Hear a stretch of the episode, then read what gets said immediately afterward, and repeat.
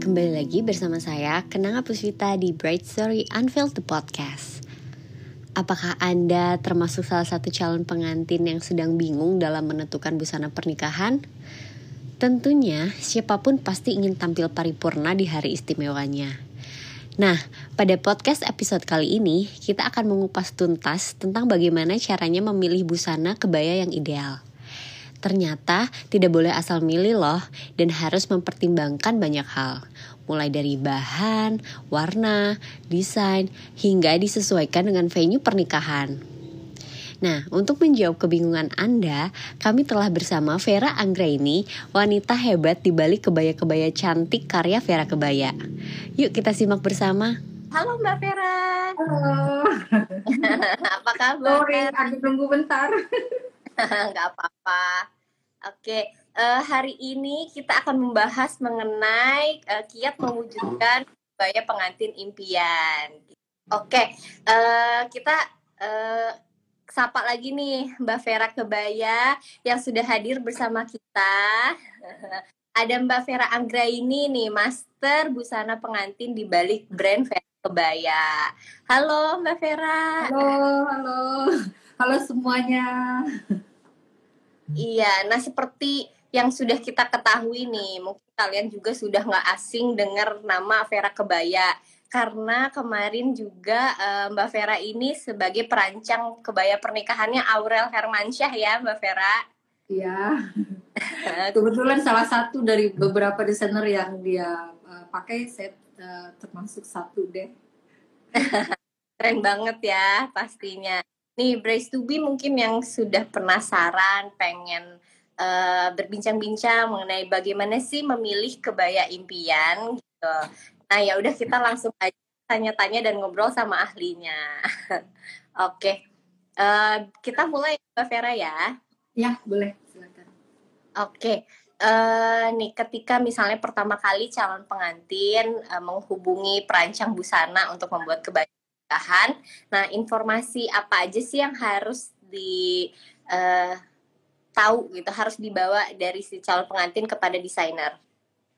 Uh, yang pasti mungkin yang harus hmm. tahu dia kapan acaranya dia kapan acaranya karena kan kalau nggak kapan acaranya kita kan nggak tahu nih buat ininya jadi tanggal acara itu kapan buat kita lebih kayak prediksi waktunya bisa lebih pas kedua konsep apa yang dia mau apakah itu acara lamaran, acara akad nikah atau acara resepsi atau yang lain-lain. Itu biasanya tema itu ya buat acara apa. Kedua eh, konsep yang dia mau. Jadi kadang-kadang ada pengantin itu kepengen tampil tapi dia nggak tahu nih mau apa. Kadang-kadang kan dia kembali lagi Mbak menurut Mbak gitu. Biasanya kalau aku eh, kamu dulu dong maunya apa. Jadi memudahkan kita perancang untuk uh, mendesain atau mensupport uh, keinginan dia seperti apa nih nanti buat tampil lebih maksimal dari spesialnya? Seperti itu sih biasanya. Paling utama itu aja. Tanggal terus uh, temanya apa terus mau di mana dia bikin acara sama uh, konsep yang dia inginkan.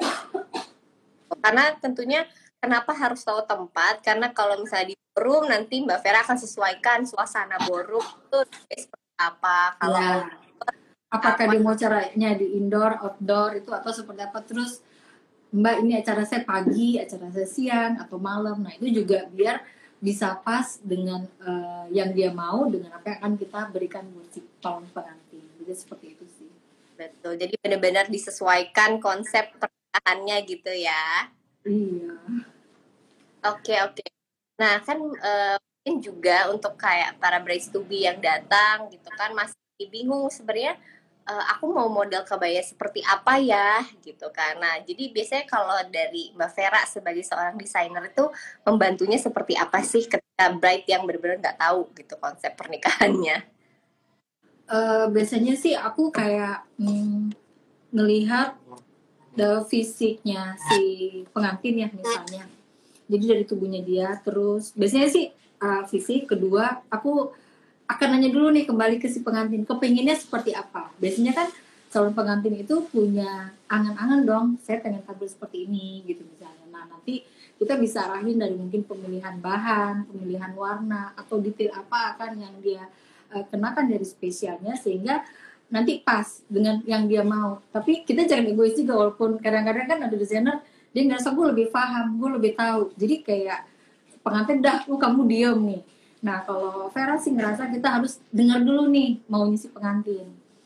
Dia seperti apa seperti apa nanti baru kita uh, arahin bahan yang tepat warna yang tepat buat dia gitu. Sehingga baju itu nanti akan akan dipakainya itu kelihatan kayak ngerasa ini gue banget gitu loh. Jangan sampai dia ngerasa udah dijadiin baju aduh ini bukan gue sehingga uh, percaya dirinya nggak ada untuk uh, mengenakan baju itu gitu loh. Iya jadi disesuaikan sama uh, apa ya pribadi gitu ya pribadi, pribadi. Uh, ya terus uh, tuh tadi Tiffany bilang bahan yang dia mau warnanya gitu gitu sih nah pas banget nih kita melanjutkan karena uh, kadang ada yang bingung juga nih kira-kira gimana sih tips penentuan warna kebaya, materi kebaya gitu. Apakah misalnya aduh warna kulitku seperti apa ya seperti ini gitu. Warna kebayanya cocoknya seperti apa ya gitu. Kalau dari Mbak Vera sendiri ada tips nggak untuk memilih warna dan materi kebaya? Ya, mungkin tipsnya kita kayak uh, tadi tadi hmm. pertama sekali acara itu buat kapan waktunya ya itu satu sehingga uh, akan disesuaikan dengan uh, temanya. Jadi kalau akad nikah mungkin lebih cenderung warnanya yang soft mungkin ya uh, bisa putih, bisa broken white atau uh, sekarang nggak nggak harus putih atau white aja. Jadi warna-warna pastel pun bisa dikenakan karena kadang ada pengantin berpikiran dari sisi ekonomisnya nggak sekali pakai. Jadi kalau memungkinkan badan masih bagus dan nggak berubah, dia bisa pakai lagi buat occasion lain dari sisi ekonomisnya ya. Jadi warna itu juga kadang-kadang kembali ke ke selera atau ke ke warna kulit benar warna kulit karena sangat mempengaruhi uh, temanya nanti. Jadi kalau acara akan seperti apa, terus kalau kayak resepsi mungkin lebih cenderung juga kayak warna-warnanya yang lebih mendukung konsepnya dia sehingga dia tampil lebih maksimal gitu. Jadi sih warna penting banget. Gitu. Iya, dicocokin sama uh, dekor Karena juga kan kalau dekor kalau menurut saya lebih dekor menyesuaikan gimana ngangkat si kita jadi jangan menyesuaikan dekor jadi jadi dekor yang menyesuaikan dengan kebaya malah ya. Ya enggak dengan yang kita mau dong. Jadi kan biasanya oh, iya. pengantin nanti di Vera bilang di awal kita butuh konsep dan butuh uh, uh, apa ya warna-warna yang diinginkan si pengantin. Jadi kadang ada pengantin tuh rajin nih udah bikin palet warna yang dia mau. Sehingga sangat memudahkan kita desainer untuk berkolaborasi sama warna-warna yang dia inginkan gitu sehingga dekornya warna begini nanti dia akan tampil menonjol. Jadi jangan sampai kita jadi kayak dekor ya tapi kita jadi center point. Kita yang harus didukung oleh dekor di sekeliling kita gitu. Karena kan yang eh kecilnya pengantinnya gitu loh. Ya maksudnya jangan uh, apa ya menyaru gitu ya dengan background iya, jadi jadi kita pakai merah dekornya merah gitu. Jadi ya kita harus lebih kelihatan lebih lebih tampil lebih cantik lah. Iya jadi ya ada apa ya mix and matchnya juga ya sama iya dan pernikahannya seperti apa gitu Oke, Mbak Vera, bener banget nih. Jadi braids to be uh, di rumah, tips warna tuh uh, yang penting dikomunikasikan aja ya sama perancang busananya. Iya, jadi kayak harus lebih terbuka. Makanya biasanya kalau Vera eh, calon pengantin datang kita ngobrol dulu. Jadi gak langsung urusan baju nih. Biasanya kita kayak cerita dulu uh, dia hope mungkin bisa bisa dibilang konsepnya dari konsep terus nanti kembali kadang ke warna favoritnya dia atau yang jadi kita kayak ngobrol dulu sehingga dia akan cerita semua dengan dia cerita semua yang dia mau kita memudahkan untuk um, apa ya istilahnya mensupport apa yang diinginkan nanti buat di hari hanya tapi lebih maksimal gitu. Oke, keren banget deh. nah, kita beralih ke pertanyaan selanjutnya Mbak Vera. Nah, kalau untuk misalnya pernikahan adat gitu kan ada banyak nih, ada Jawa, Sunda atau misalnya Padang. Nah, apakah ada aturan-aturan atau pakem tertentu adat yang harus dipatuhi nih kalau e, dari busana kebaya? Uh, mungkin bisa dibilang ada ya kalau kita mau pakai konsep tradisional karena ada baju-baju tertentu yang saya pikir nggak takutnya nggak pas dengan uh, dengan ada tersebut misalnya ya. Kalau kita idenya mau pakai sunting nih sunting Minang atau Palembang hmm. itu kan identik bajunya tertutup ya kan? Tertutup atau lebih bisa dibilang sopan lah gitu. Nah kalau bisa sih pakai baju mungkin yang lehernya jangan terlalu rendah atau terbuka. Terus kalau material mungkin fleksibel ya. Sekarang kan uh, bisa diatur kepadatan motif atau detail sehingga baju itu tetap kelihatan uh, sopan walaupun uh, apa ya uh, uh, sopannya dapat seksi dan elegannya dapet tapi nggak harus vulgar gitu loh. Nah terus kedua kayak baju baju tertentu uh, menurut saya kayak Jawa pakai paesan. Itu sebaiknya mungkin kebayanya yang bukan bukan kebaya yang terbuka sekali ya. Misalnya mungkin lehernya bisa yang kayak kutu baru atau V gitu yang sehingga tetap elegan dengan hiasan si uh, paesnya tersebut gitu loh. Jadi kan jangan sampai kita pakai baju sunting eh pakai sunting atau pakai paes tapi bajunya off shoulder yang mungkin bahunya terbuka. Itu menurut Vera sih kayak kurang pas. Jadi ada penempatan-penempatan desain yang saya pikir harus dicocokkan dengan aksesoris yang dikenakan atau konsep pengantin ada tersebut gitu loh. Jangan sampai kan jadi salah ini pakai baju sunting, pakai pakai hiasan sunting ya kadang, tapi lehernya lebar, kebuka gitu wah kita bisa di kemarin minggu adat nanti. Gak nyambung. iya, jadi biasanya aku suka kayak kalau kepengen seperti itu ya kalau mungkin zaman sebelum COVID ini ada after party oke okay, mungkin kalau yang terbuka seksi itu lebih aku uh, kayak lebih ya silahkan tapi kalau mau ada adatnya mungkin sebaiknya ya kita sedikit ngikutin pakem lah walaupun kita akan modifikasi dengan desain-desain tertentu yang membuat si pengantin tetap tampil maksimal dan cantik gitu iya jadi sesuai sama pakemnya tapi masih bisa uh, dimodernisasi gitu ya. Iya, sehingga kan kadang-kadang jangan kelihatan mbak, gue jadi kelihatan old dong atau kelihatan kuno enggak dong. Kita akan mainin detail, kita akan mainin uh, beberapa apa ya hiasan-hiasan di baju sehingga baju tetap tampil cantik tanpa harus terbuka semua gitu. Betul betul, setuju banget sama Mbak Vera. Oke, nah kalau untuk misalnya uh, Martin sudah oke okay, memesan kebaya uh, di Mbak Vera. Tapi kan biasanya ada family-family juga gitu kan dari mamanya, uh, siblings, uh, saudara-saudaranya dan calon ibu mertua. Biasanya kan mereka juga uh, bingung menentukan keinginan karena uh, terpengaruh dari opini-opini keluarga, apalagi misalnya ada pakem-pakemnya gitu kan. Nah, kalau saran dari Mbak Vera untuk menghadapi uh, brides to be yang seperti ini gitu, yang bingung nih tren ya. gini tapi aku pengen agak-agak uh, uh, misalnya modern tapi mamaku pengennya aku gini bang apa yang klasik banget gitu okay. itu gimana nah biasanya memang uh, kita kayak benar kan buat ketemu tuh konsultasi ya diskusi mungkin lebih sebenarnya kayak diskusi gimana dapat uh, tampil maksimal di hari spesial nah kadang-kadang uh, Vera mau akomodirnya gini kamu kepengen terbuka, kepengen seksi, atau kepengen yang agak modern tapi mama. Nah, biasanya kan pengantin acara nggak cuma satu. Jadi biasanya aku kayak arahin aja, mungkin di acara siraman, acara midodareni, resepsi dan akad. Itu kita bisa ambil beberapa uh, ide, misalnya yang pengantinnya juga mau, mamanya juga juga happy. Jadi kadang-kadang kita kayak kasih sedikit pengarahan even ini memang nih acara kamu misalnya tapi di sini juga kan ada orang tua yang juga uh, akan ikut happy di acara spesial jadi kadang-kadang kita akomodir nih maunya mama juga tapi maunya kamu juga. Jadi nanti yang klasik mungkin di akad di resepsi kita sedikit modern. Tapi kalau kamu pengen explore atau ingin lain-lain mungkin nggak apa-apa di Midodareni. Kan di Midodareni kamu tampil sendiri nih di kamar gitu.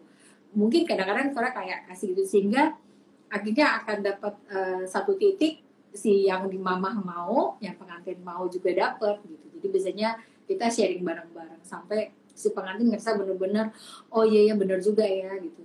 Gimana kalau pas di hari spesial kamu happy tapi juga kita membuat orang tua kita jadi happy gitu loh. Karena ya gimana juga ya kayak kalau ada orang kan misalnya suku tertentu nih kayak Jawa gitu. Mungkin kan uh, kayak seneng banget nih kalau pas hari spesial anaknya di akad nikahnya tampil dengan Jawa beneran gitu ya karena kalau kamu pengen yang modern-modern kita bisa ambil uh, di foto prewedding mungkin gitu tetap ada ada kenangan yang di yang kamu mau tapi buat dari spesial ya ya kamu bisa membuat hati orang tua senang juga jadi kadang-kadang kayak kayak gitu-gitu sih Diskusi Iya, jadi dapat eh, senangnya sama-sama ya. Jadi. Ah, gitu. Jadi ada titik nih.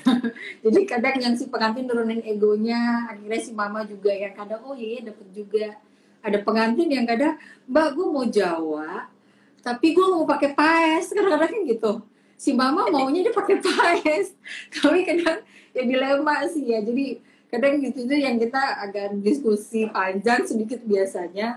Sampai endingnya si pengantin eh, kenapa nggak mau alasannya apa sehingga juga si mama ngerti oh nggak mau karena mungkin setelah ini dia mau eh, berdandan eh, nasional mungkin hairdo-nya ya kalau dia pakai paes ada bekas paesnya jadi nggak cakep ya misalnya jadi kadang ada hal gitu yang mungkin buat diskusi bareng sih jadi kayak ya endingnya dua-duanya tetap happy mama happy pengantin happy Temu di tengah aja ya intinya. iya Jadi jadi kadang-kadang untuk eh, memecahkan yang kayak gitu. Misalnya dipakai pas pre-wed atau Iya. di lainnya kan bisa dibagi-bagi. Jadi Iya. semuanya tetap sama tenang ya. ya jadi dapat semua idenya terus pengantin juga happy keluarga juga happy Iya. kadang-kadang pengantinnya bingung kan dia mau punya acara tapi karena saudara atau mama atau kadang eh, ya punya banyak keinginan kan gitu tapi kembali lagi kadang kita gimana caranya menyikapi eh, biar pengantinnya ya kita prioritaskan lah ya karena kan spesial day-nya dia gitu jadi kadang-kadang ya ego sedikit diturunkan Betul betul. Memang Kalau untuk menikah perlu eh, banyak kesabaran juga. godaannya itu Eh, Mbak Vera kita beralih ke pertanyaan selanjutnya nih. Oke. Nah, supaya eh, calon pengantin bisa membayangkan proses pemesanan di Mbak Vera tuh seperti apa, mungkin Mbak Vera juga bisa kasih eh, bayangan langkah-langkah pemesanannya tuh eh, gimana sih? Misalnya dari awal konsultasi, lalu nanti ada lanjut berapa kali fitting, lalu ada berapa kali konsultasi itu dan lain-lainnya. Eh, biasanya pengantin itu di Vera ada yang satu kali konsultasi cukup, ada yang sampai dua kali. Biasanya kalau yang satu kali itu mungkin dia dia datang dengan orang tuanya atau sama ya orang yang dipercaya keluarga buat dampingin ya apakah itu calon pengantin laki-laki sendiri yang mereka udah di, diputuskan keluarga terserah mis pengantin gitu. Biasanya sih satu kali fitting cukup eh satu kali konsultasi. Nah di konsultasi itu sendiri biasanya eh, aku akan nanya waktu acara ini berapa lama. Mungkin di Vera paling enak sih tiga bulan sih ya minimal gitu paling enak kalau buat pengantin tapi kadang-kadang kondisi sekarang ini ya pengantin juga kadang-kadang kalau memang memungkinkan bisa lebih awal lebih awal. Karena kadang-kadang dia bilang mbak ini aku baru banget nentuinnya dan kemarin kita karena kondisi-kondisi bla bla bla. Jadi waktu itu kita persiapannya memang semua serba mepet. Jadi kadang-kadang dengan kayak gitu sih aku ngeliat kembali nih yang dia minta apa mungkin nggak saya mengerjakannya gitu. Nah kedua kalau waktunya panjang itu buat pengantin-pengantin yang ngerasa kadang ada pengantin tuh yang kayak kurus baru cantik. Padahal kalau Vera selalu bilang can- cantik itu nggak identik dengan kurus tapi proporsi yang seimbang dengan kamu happy segala itu udah cukup bikin kamu nyaman. Tapi ya kalau tetap aja kan pengantin pengen lebih langsing segala macam. Kalau dia waktunya panjang biasanya aku kayak kasih dia waktu buat "Eh, nah nih kamu modelnya sampai kapan nih? Gitu walaupun nanti datang pertama aku akan ukur badan dia nih. Ukur badannya tapi eh, aku akan hitung waktu proses pengerjaan. Hitung waktu proses pengerjaan jadi kalau dia ada plan diet nanti mungkin sebulan atau dua bulan dari kita pertemuan pertama aku minta dia buat ngukur kembali. Apakah diet dia berhasil ataukah tetap stuck. Kalau tetap stuck ya udah aku akan proses baju itu. Jadi ada hal-hal seperti itu dalam proses pembuatannya terus kedua biasanya dari setelah ukur dan uh, uh, uh, konsultasi dan ngukur terus kita pilih-pilih bahan segala macam ya nah fitting itu biasanya tiga minggu sebelum hari H Eh, dengan catatan si pengantin katanya badannya udah stuck atau udah dietnya udah di sini mbak proporsinya. Nah di situ baju biasanya kondisi baju bisa 50 sampai 70 persen atau 80 persen. Jadi aku tergantung di produksi juga sih kalau memang kita bisa cepat ngerjainnya ya baju tuh motifnya pasti sudah nempel. Karena kalau di Vera tidak berkali-kali fitting karena biar pengantinnya juga nggak bosen nggak panik di aku juga baju itu bener-bener ya udah sekali ngukur sekali fitting. Nanti yang fitting kedua saat pengambilan baju. Walaupun nanti pengambilan baju itu biasanya kalau idealnya itu 10 sampai seminggu sebelum hari H untuk mengantisipasi badan pengantin nggak terlalu bergerak banyak berubahnya. Udah nggak boleh kan- di Uh, jadi kalaupun dia apa tinggal uh, mbak boleh diet lagi nggak? Ya boleh kilo 2 kilo. Karena kalau lebih dari itu nanti bajunya nggak tampil bagus akan longgar atau Ya. atau gimana gitu kan. Kadang-kadang ada bahan-bahan tertentu dia stretchnya masih mungkin. Kalau badan kita bergerak naik dia masih nyaman dipakai. Tapi ada bahan yang kaku dia nggak bisa stretch jadi kalau badan nanti berubah ya akan kurang bagus tampilan di hari hanya jadi gitu sih sebenarnya nah Iya. jadi jadi fitting itu biasanya hanya satu sampai dua kali sih cukup. Jadi pengantinnya buat mengantisipasi juga pengantin yang sibuk atau uh, buat waktu juga susah. Paling kondisi kayak begini kan, biasanya kita minimal sekali buat ketemu. Jadi bener-bener uh, komunikasi terus ya ya kayak gitu. Jadi hanya satu sampai dua kali paling banyak fitting. Oke, tadi yang pertama itu di tiga minggu sebelum, lalu yang Hmm. terakhir itu antara 10 sampai seminggu, lah. Minggu sebelum hari H itu baju udah kita bisa harus keluarkan gitu. Oke, lalu eh, itu berarti udah sekalian pengambilan ya yang terakhir itu. Iya, iya. Walaupun nanti mungkin di hari H ada tim yang makein atau apa kan kita buat in case aja kalau ada apa-apa dia kesulitan kan gitu. Betul, betul, betul. Oke, jadi eh, buat Brace to be to- dicatat tuh dari tiga bulan sebelumnya itu bisa menghubungi Mbak Vera buat rancang kebaya gitu ya dari tiga bulan. Jadi yang sekarang nih misalnya merit nanti di bulan eh, Agustus September, nah ini udah bisa menghubungi Mbak Vera sekarang. Agustus mepet September, September September ya mungkin ya. Ya udah bisa menghubungi Mbak Vera dari sekarang. Nah, eh, selagi kita membahas durasi nih ya kan Mbak tadi. Nah, kenapa sih sebenarnya pembuatan eh, kebaya di Vera Kebaya ini membutuhkan durasi yang nggak singkat gitu kan? Kayak tadi Mbak Vera, aduh terlalu mepet kalau Agustus gitu. Nah, mungkin Mbak Vera juga di sini bisa share nih gimana sih sebenarnya proses pembuatan di Vera Kebaya yang pastinya eh, membutuhkan waktu itu karena untuk membuat kebaya yang nanti hasilnya spesial gitu. Eh, karena mungkin ada beberapa proses yang kita kayak eh, ada step-stepnya. Mungkin dari mulai pemilihan bahan terus kedua harus turun ke bagian gunting dan jahit itu juga butuh waktu. Dan kadang kita kan eh, pengantin itu eh, waktu yang ber- agak bersamaan tapi eh, ada beberapa juga gitu misalkan. Jadi kita kadang harus ngatur waktu biar dapat hasil yang maksimal dan semuanya bisa ditangani dengan tepat gitu ya Nah prosesnya itu mungkin ya agak sedikit bertahap jadi dari gunting ke ke ke, ke tukang jahit, tukang jahit nanti balik lagi ke aplikasi, cantum, fitting, eh cantum, terus eh, mote. Nah yang paling lama itu mungkin di bagian mote. Abis mote kita nanti eh, ada fitting misalnya. Nanti abis fitting baru ada lagi pengkristalan. Jadi itu beda-beda step pengerjaan orangnya juga beda-beda. Dan dengan kondisi sekarang ini kalau dulu mungkin bisa kerumunan banget ya ngerjain satu baju. Walaupun di aku biasanya per baju pun per orang biasanya. Tapi kadang-kadang dengan kondisi kayak begini juga bener-bener nggak bisa terlalu rame ngerjainnya. Jadi kita butuh waktu agak lebih panjang untuk menyelesaikan satu baju gitu loh. Karena satu orang pegang satu kalau bisa sih seperti itu idealnya. Walaupun kadang-kadang kalau udah deadline-nya mepet banget nggak mau nggak mau satu baju bisa dua orang. Tapi itu biasanya udah last minute kalau memang ini harus ready cepat karena uh, kondisi sekarang ini agak-agak rawan sih ya. Jadi kita kayak proses itu agak lebih bertele-tele.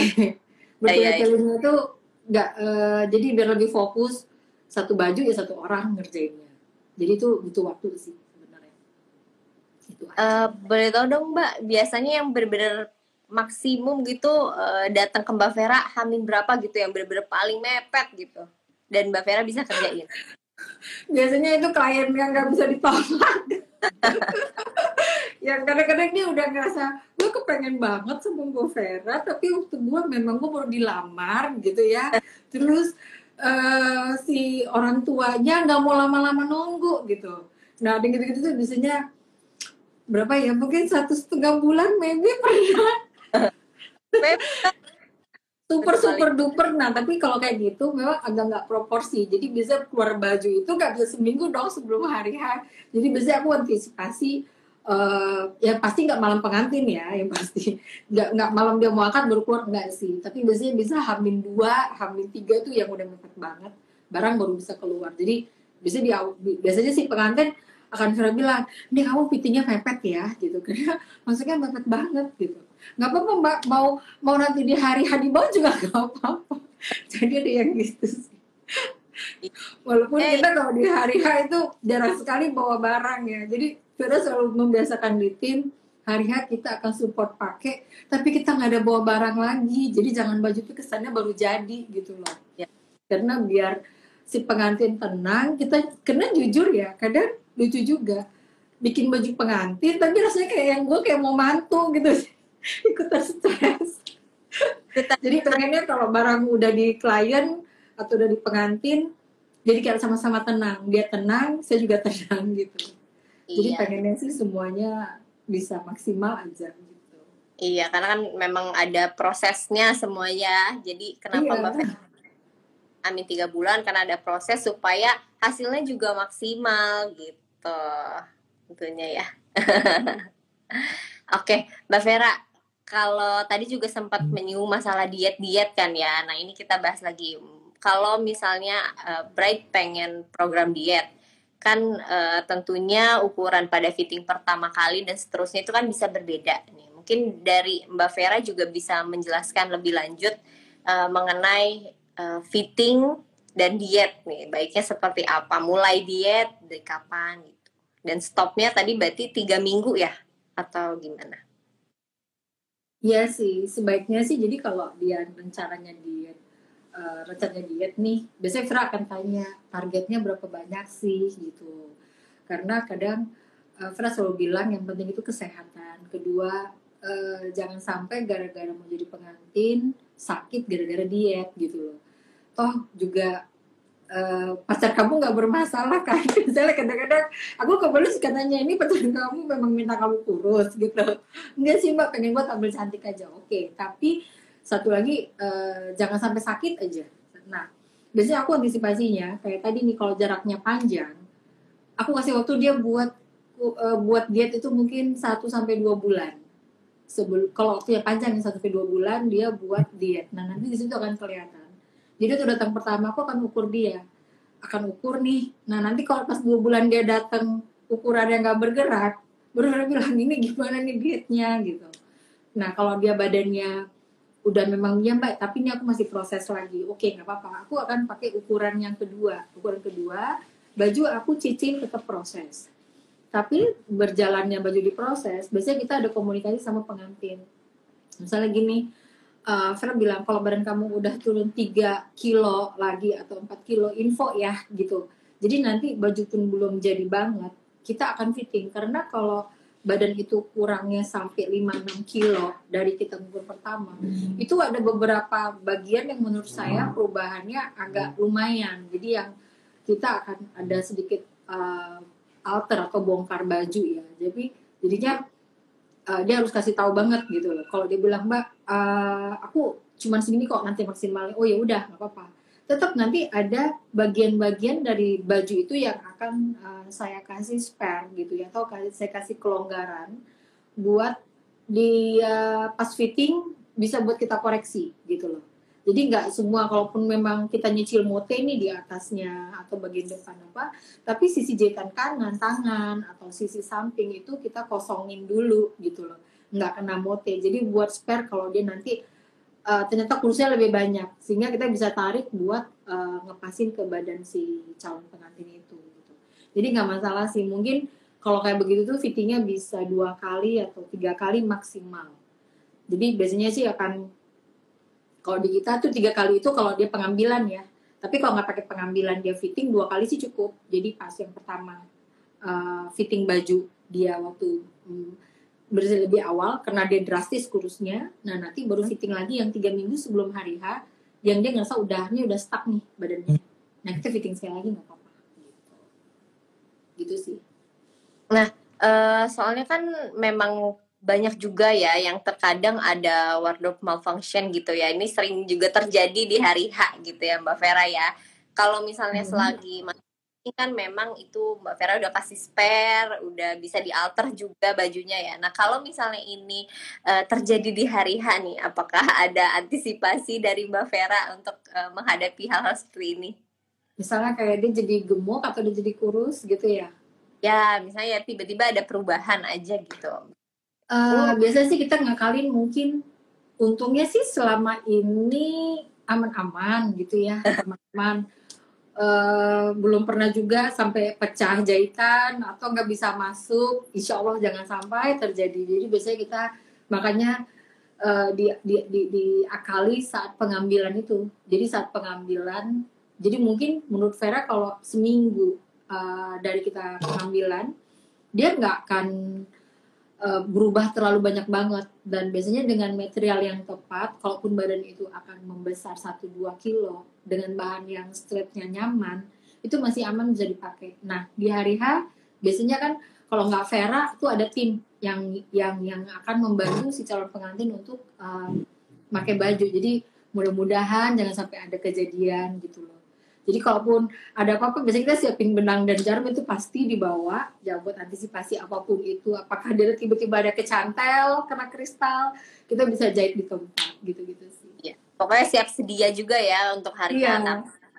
Jadi info dari sebelum-sebelumnya pas fitting bahwa kalau bisa jangan diet lagi, jadi tidak ada perubahan drastis juga ya pas lagi Iya. hari.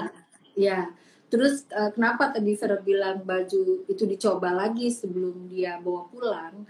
Karena biar dia sampai di rumah nggak penasaran akan coba-coba sendiri khawatir dengan adanya kristal atau apa detail di baju itu. Kalau saat dia nyoba sendiri takut accident ketarik sobek atau apa kan kadang-kadang kan kesian. Jadi kadang-kadang kita di awal tuh pas mau ngambil kalau mau coba lagi aja.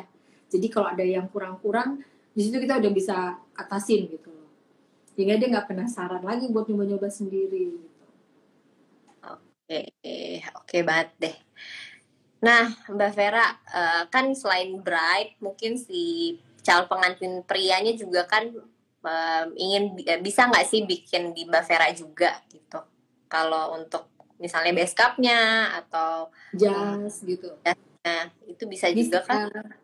Eh, kebetulan kita bisa. Jadi karena kalau dia mau Jawa kita bisa bikin base cup-nya dia mau Sumatera yang model teluk belanga atau jas tutup kita juga bisa bikin gitu.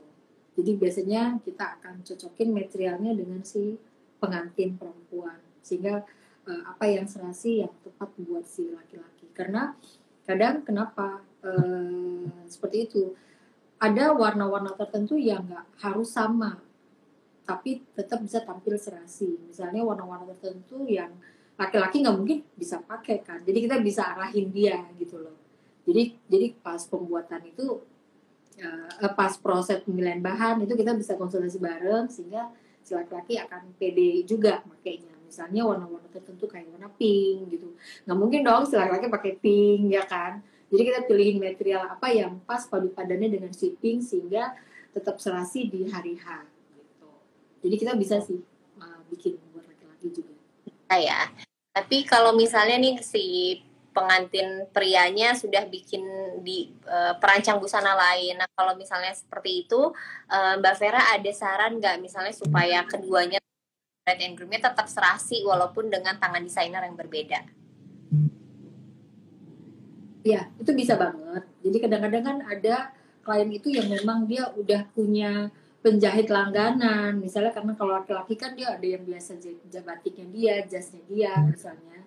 Atau ada desainer ada desainer yang memang dia aku mau yang laki di sini gitu ya. Biar Mbak Vera perempuannya aja. Itu bisa banget. Jadi kadang-kadang eh, kolaborasi di bahannya. Biasanya di bahan kita akan sedikit kasih sampel. Biasanya kalau pengantin kan bikin ada beberapa baju biasanya paletnya kita rapiin di file nanti itu bisa dipegang buat mereka. Nah untuk warna si lelaki kita bisa kasih kasih saran gitu loh. Nanti mungkin pakai warnanya yang begini begini begini. Nanti modelnya bisa yang begini begini. Nanti mau dia di tempat lain juga gak ada masalah sih. Yang penting nanti pas di hari H bisa ketemu bareng serasi. Kedua uh, kita bisa kasih tahu juga warna detail atau warna payet si perempuan seperti ini. Sehingga si laki-laki kalaupun mau ada detail tambahan dia boleh di tempat tersebut bikin nggak masalah kita jadi nanti gimana caranya bisa nanti tetap tampil bareng-bareng dan cocok gitu.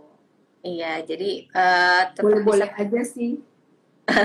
Boleh aja karena nanti Mbak Vera biasanya siapin uh, palet ya. Aku tuh pernah lihat juga sih Mbak Vera kayak siapin potongan-potongannya banyak gitu kan. Iya untuk memudahkan kadang-kadang kenapa biar memudahkan si pengantin? Apalagi kalau dia bikinnya banyak kan biar untuk bisa ke undangan bisa ke mana-mana seragam uh, dia punya bridesmaid gitu dia punya lain-lain jadi ini udah ada warnanya aja pokoknya. Jadi kalau nanti mau padu padan kalau mau konsultasi lagi boleh. Tapi kalaupun dia punya keinginan sendiri nanti dia tinggal uh, tektokan itu juga boleh gitu. Jadi warnanya itu nggak lari-lari ya semua itu selalu ada merahnya lah ya. Iya, ada benang merahnya pokoknya jadi tetap nyambung gitu. Oke. Nah, Mbak Vera, kan kita dari tadi bahas kebayanya. Nah, sekarang kita ke budget kali ya. Oke. Okay. nah, kalau iya, misalnya uh, di Mbak Vera ini uh, bisa disesuaikan budgetnya berapapun atau gimana nih? Uh, budget tuh sebenarnya ada standarnya, ya udah ada standarnya. Tapi kadang ada juga yang pengantin tuh yang kayak uh, kepengen banget tapi budgetnya terbatas misalnya. Jadi sih biasanya kita kayak kayak saling ini aja ya. Mungkin aku bisa kayak gini nih warna warna kita mainin di warna aja gitu misalnya. Kalau misalnya budget kamu uh, jangan pakai putih aja pokoknya biasanya. Jadi kita buat ini baju kita anggap kayak baju pesta atau baju menghadiri acara. Tapi kalau pengen jadi baju nikah ya monggo terserah aja. Cuman biasanya aku kadang ngantisipasi seperti itu sehingga bisa dapat low budget kedua intinya jangan pakai warna-warna pengantin banget yang kita bisa pakai karena kan nanti nggak enak juga gue sama yang udah-udah gitu terus kedua mungkin kalau pengantin mau ngatur budget terus terang aja ngomong jadi Eh, kita bisa diskusi detail apa yang pas, model apa yang cocok dengan budget yang dia punya gitu loh. Jadi kayak gitu sih. Jadi jangan kalau dia punya keinginan begini-begini, budgetnya nggak dapet, ya kita mungkin harus toleransi konsepnya yang kita rubah gitu sehingga budgetnya bisa masuk gitu. Oh, gitu aja sih okay. biasanya. Iya, balik lagi harus dikomunikasikan di awal bilang sama ya, daerah berapa gitu ya. Iya, nanti bisa tanya ke Mbak Silvi. iya, boleh. Nah, uh, ini kita pertanyaan terakhir nih Mbak. Kalau dari Mbak Vera sendiri, ada nggak sih tips uh, supaya calon pengantin ini bisa menemukan desainer busana cocok untuk uh, dirinya, baik untuk misalnya kebaya pengantin gitu. Tips-tipsnya seperti apa Mbak? Uh, tipsnya sih yang pertama uh, kita tahu konsep yang kita mau, ya kan. Kembali ke diri kita. Jadi karakter apa yang kita mau sehingga kita memilih desainer itu nggak salah. Misalnya kalau desainer kebaya ya pilih yang memang uh, dia paham betul dengan kebaya ya. Tapi kalau dia pengen konsepnya gaun, ya dia cari cari desainer yang memang paham tentang gaun gitu. Jadi biar biar lebih pas aja jatuhnya kedua kembali lagi kita uh, tahu apa yang kita mau misalnya kayak budget ya terus kayak occasion yang seperti apa. Kita harus tahu kembali ke diri kita. Jadi jangan sampai kita tuh uh, pengen begini begini begitu tapi kita kayak nggak nggak paham gitu. Sehingga akan menyulitkan diri kita sendiri untuk memilih vendor atau desainer mana yang tepat buat kita. Itu aja sih kalau menurut Vera jadi nggak tahu aja apa yang kita mau. Iya, berarti tahu apa yang uh, diinginkan ya sebelumnya. Oke, Mbak Vera nggak kerasa nih kita udah di acara, udah ternyata kita udah menghabiskan waktu 40 menit nih untuk ngobrol-ngobrol. Oh, ya? nggak kerasa. Pokoknya nanti kalau ada yang ada yang mau ditanyakan, mau lebih ini nggak apa-apa langsung aja bisa bisa WhatsApp ya atau hubungin uh, staff saya misalnya Mbak Silvi itu bisa buat tanya-tanya dia akan cepat respon mudah-mudahan kalau di uh, hari kerja ya dia akan cepet jawab. Jadi apa pun boleh ditanya deh gitu. Kalau hari ini Ya. kurang ada yang kurang jelas bisa ditanya ulang. Mungkin bisa langsung kunjungi eh, Instagramnya Mbak Vera ya. oh monggo. Dengan senang hati. Eh, ya terima kasih Mbak Vera atas waktunya udah menyempatkan kita bisa ngobrol-ngobrol banyak soal eh, memilih kebaya yang tepat seperti apa. Jadi Mbak Brace to be di rumah pastinya udah punya gambaran bagaimana sih akhirnya memilih kebaya impian untuk pernikahannya. sama-sama terima kasih juga Bird Story udah mengundang saya thank you Kita ngobrol-ngobrol lagi ya Mbak Vera ya lebih lanjut. oke Nah, gimana Brace to be? Apakah sudah ada gambaran akan kebaya impian Anda? Jika masih ada yang ingin ditanyakan, Anda juga bisa mengakses langsung profil Vera Kebaya dan klik icon chat vendor untuk bertanya-tanya secara langsung. Dan sekali lagi, terima kasih untuk Mbak Vera atas waktu dan sharingnya yang sangat insightful. Terima kasih juga untuk Brace to Be yang selalu setia mendengarkan Bright Story Unfelt the Podcast. Jangan lupa untuk stay tune terus di Instagram dan Spotify Bright Story untuk nonton dan dengerin Bright Story Unfelt the Podcast dengan pembahasan lain yang tentunya lebih seru dan menarik dari seputar pernikahan dan juga relationship. Untuk mendapatkan informasi, tips serta inspirasi lain seputar pernikahan, Anda juga bisa membaca artikel-artikel menarik di The Bright Story blog. Ada tips wedding planning, inspirasi tren pernikahan, serta relationship tips yang bersumber dari para pakar. Oke, sampai jumpa di Bright Story Unfold the Podcast episode berikutnya. Bye-bye.